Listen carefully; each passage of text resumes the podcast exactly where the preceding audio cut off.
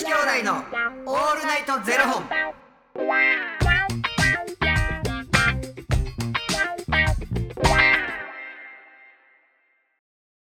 朝の方はおはようございます。お昼の方はこんにちは。そして夜の方はこんばんは。元女子兄弟のオールナイトゼロ本。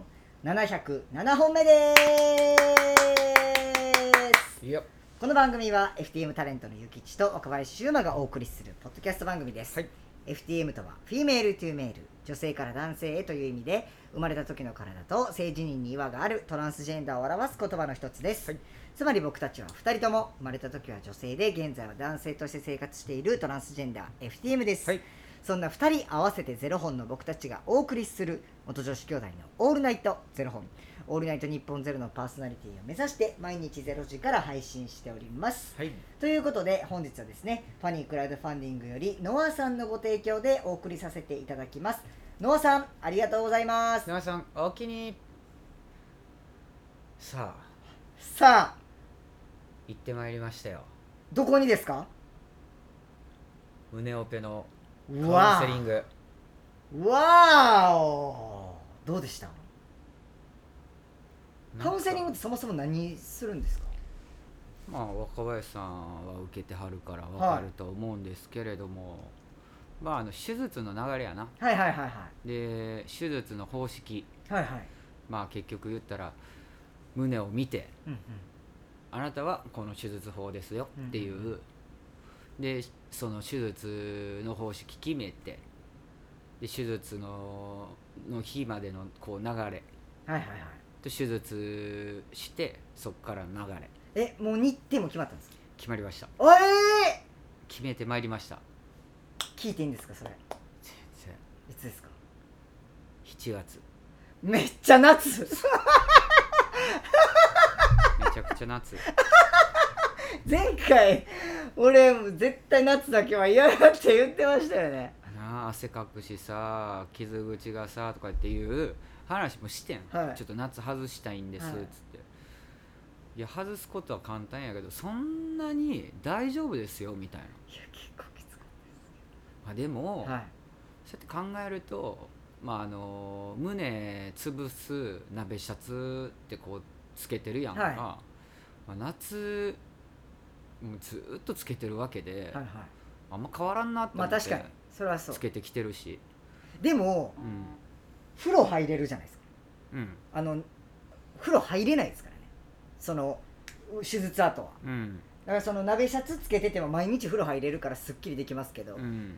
手術後って何日間か入れないから。そうなんかその傷口はまあ何日間って言ってもそんな1週間入らんといてくださいとかじゃないしまあ結局胸以外はシャワー浴びれますみたいな、まあ確かに。で入浴っていうかお風呂に浸からないでくださいねみたいなはいはい。はい感じやから、あ別にええやと思って。言ったけどほんまもう俺も外そう思ってたけど。で7月まあそっか。うん。じゃあはい。って言って。一番キンキンでその日取りやった。はいはいはいはい。でいつといつといつといつといつが空いてますって聞いて僕もやっぱ店もあるしその日取りちゃんと考えなと思って。で聞いて一応なんかその先のことまで聞いて、はいはいでもなじゃあ結局ここまで待ってこうするんやったらもういいやと思って。でもキンキンで空いてんのがそこや、うんうん。一番近くで。で毎日毎日やっぱりカウンセリングに来るからその時点でこうどんどんどんどん詰まっていきますよって言われて、で明日になったらもうその日は空いてないかもしれないって言われてでもちょっと一回持ち帰りますって言ってなんかいろいろカレンダー見て結局帰りの電車乗る前にあもうその日でお願いしますってへえ決めてきた。なんか僕も結局なんかい何日間かでも多分多分2日ぐらいは多分ねなんか風呂もあかんかった気するんですよね。風呂もああかんそのそれ以外も入れるんですけどうん。胸を避けて入るっていうことが厳しくて僕一人暮らしやから、うん、でもさ頭だけ洗うっていうことはできるやん。い痛か痛くて動けなかったんですよ、うんうんうんだからなんか美容室行きました。耐えれずシャンプーだけしてもらいに。あそうなんや。あああるじゃないですか。シャンプーだけしてもらうみたいな、でその一応そのねドレーンっていう血を抜く機械をポシェットみたいなやつに入れて、うん。肩からかけた状態でうん。生活しないといけなくって、うん。でなんかもうあまりにも耐えれない。1日だけ耐えれたんですよ、うん。なんかでももう頭もかゆいしちょっと耐えられへんわってなって美容室行こうと思って美容室行った時に「あそちらのお荷物お預かりします」って言われて、うん。あでももう な中に入ってるのって血なんで抜かれた血がポシェットの中に入ってるからあのあだ大丈夫です。これこのままでって言ってえなんか大丈夫ですか？みたいな。あはいもうこれかけたままで大丈夫ですって大金入ってるんですって言うからね そんでそのままこうウィーンって寝かされてシャンプーしてもらってるんですけどその間も結構痛くて、うんまあ動くからな。は伸ばすやん。そうなんですよ。だ結構その1回のシャンプーもきつかった記憶ありますけどね。なんかさあのまあ若林もカウンセリング行ってからここでやるって言って日取り決めるわけやんか、はあはそれまでの気持ちってどう？なんかこうワクワクする？ああえっと手術までのってことですうん。か、あいいこと聞いてくださいました、うん。僕はまあそれまでは別になんなんかその手術が近づいてくる手術1週間前までは正直別にそんなにうん。なんかワクワクぐらいな感じだったんですけどなんか1週間前になった瞬間に急になんかまあ同意書を書いて渡さないといけないんですよね。うん。でその時になんかもしもこの手術が失敗したとしても当社は責任を負いませんみたいに当院は責任を負いませんみたいなうんことが言うたら書いてあるわけですよ。うん。なんかでそれに同意しましたっていううん。サインをした時に、あのもしかしたらそうやんな死ぬ可能性もあるんやんなって思って、うん。でもちろん日頃生きてて死ぬ可能性ってあるんですけど、うん。それをこう突きつけられたというか改めて、うん自分でしかもしてるからな。そうなんですよ。だからこの1週間はマジで後悔ないように生きようと思って、うん。僕1週間マジで好きなことして、うん。好きな人とご飯行って、うん。好きなもの食べてうん。っていうのを1週間丸々やったんですよね、うん。なのでその1週間が結構人生の中でもうもうなんか3本の指に入るぐらい幸せな1週間でしうた、ん。なんかさなんかふとなんかこう漠然としてる問題で、うん。なんかそもそもなんで自分がそんな立場にならなあかんねんって思う人も結多あいま分きっとすいます。絶対います。いるやんか、うん。なそれに対してん僕もな全く何にも思わへんくて、うんうんまあ、ただただ自分がやりたいことをやってるだけうんうんやし、なりたい自分になりたいだけでなんかそこに対してのなんかそういう苦は全くないの。うんはいはいはいでもお金かかるよ。確かに。お金かかるんですよ。お金かかるしでも僕はあれの乳首の手術の時は思いましたけどね、うん。なんで自分はこんな思いしなあかんねんって。もううん。痛すぎて、うんうん。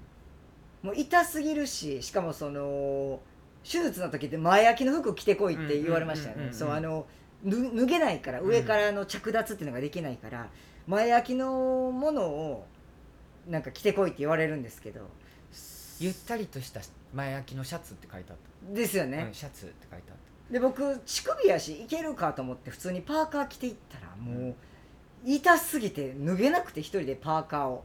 でももうフード邪魔やから脱ぎたいのに、た、もう一人暮らしが一人でやらないといけないんです。けど「いたたたた」みたいになってもう全然脱げなくて、もうその時はもう悔しすぎてもう涙出てきて、うん。なんで自分がこんな思いしなあかんねんみたいな乳首ごときでな。乳首ごときで。でも乳首って大事よね。大事めっちゃ大事。もう今はやってよかったと思うんですけどなんかねその時はもう悔しすぎて、うん。もうその時はもうなんで自分がこんな思いせなあかんねんと思いましたけど。なんかこの間なんかおじさんとさうん「ちょっとあの胸オペするんです」とか言って「お前も大変やな」みたいな「俺もその病院紹介してくれへんか?」って言われて「え何するんですか?」乳首ちっちゃしたいじゃないですか。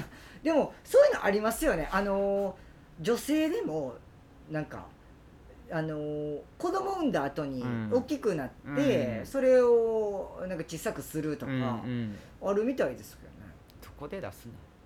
腹立たへん。なんか自分の例えばじゃあ嫁がなあの子供を産んでな、はいはいはちょっと乳首ちっちゃしたいね。誰に見せるの？誰に見せんの？確かに。まあお風呂行くかもしれへんしな。とかねこう服になんかあるのか、ええやんなその乳首って。何の話やねん。なんだ話？俺の胸オペや。えほんで結局そのカウンセリングの時に胸見せるからおけけどうしようみたいな話してたじゃないですか。全部剃っていきましうたわ今めちゃくちゃ綺麗です。ー誰に見せんねん。先生やん。もうなんか先生が先生でやっぱそういうのやっぱその LGBT とかに関してなんかそのすごい熟知されてるのかなんかあのまあ手術方法お大きさでとかその垂れてる垂れてへんとかでこう決まっていくやんか。だから今あ今鍋シャツつけてるの？って言われてあつけてますっつってあなんなん一瞬だけこう見せてくれるみたいな。でパッて見せてなんかこう触診みたいなのあんのかなと思ってあじゃあオッケーオッケーみたいな。あもういいよみたいな。まあ大きさですからね、うん。あれはね。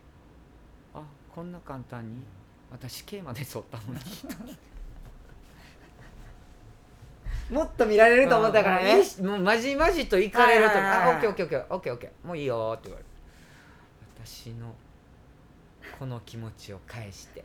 だからその見せるのもしゃあないけど嫌やっていう人が多いの分かってるからですよね。めっちゃいい先生ちゃいますめちゃくちゃいい先あの人めっちゃいい。生めでまたええ声やねん。あええ声でこうこうでこうでこうで。まあ多分聞かなくてもきっと皆さんから聞いてると思うから。まあせまあでも一応説明はせなあかんから。でせもう一通り説明してもらって。じゃあはいどうぞ。ボンジュールってねええ声ええ声で。聞いてきました。でいい声ですよ。あの人7月13日。真夏。真夏ではない。なもうそれやったら7月18日が良かったな。それと8月18日いいえ。広末涼子の誕生日。あそういうことか。え1か月違いなんですか？運命でしょ。これも運命でしょ。そうですね。それは。普通にちゃんと聞くな 何が何が？ああそうですね。え素晴らしい。こういうね喋り方してる時はね本当に興味ない時なんですよ。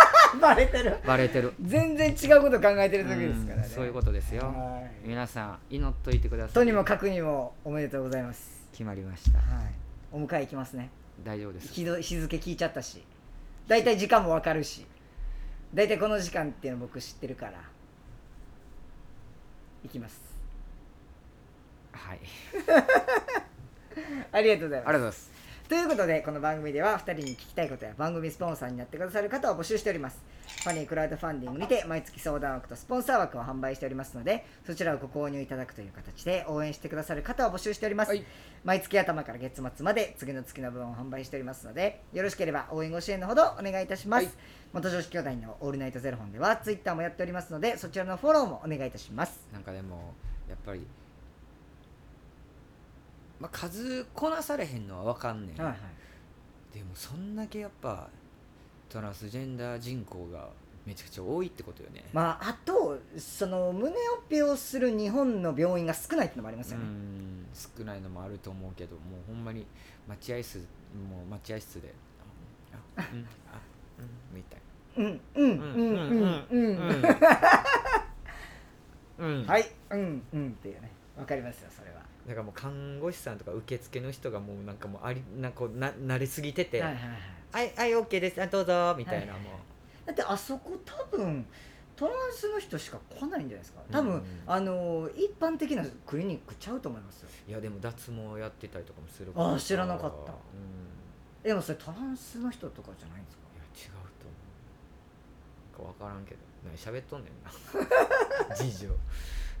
クリニック事情。クリニック事情、まあでもいいはい、クリニックですよ。応援しております。はい。ありがとうございます。それではまた明日の0時にお耳にかかりましょう。また明日。じゃあね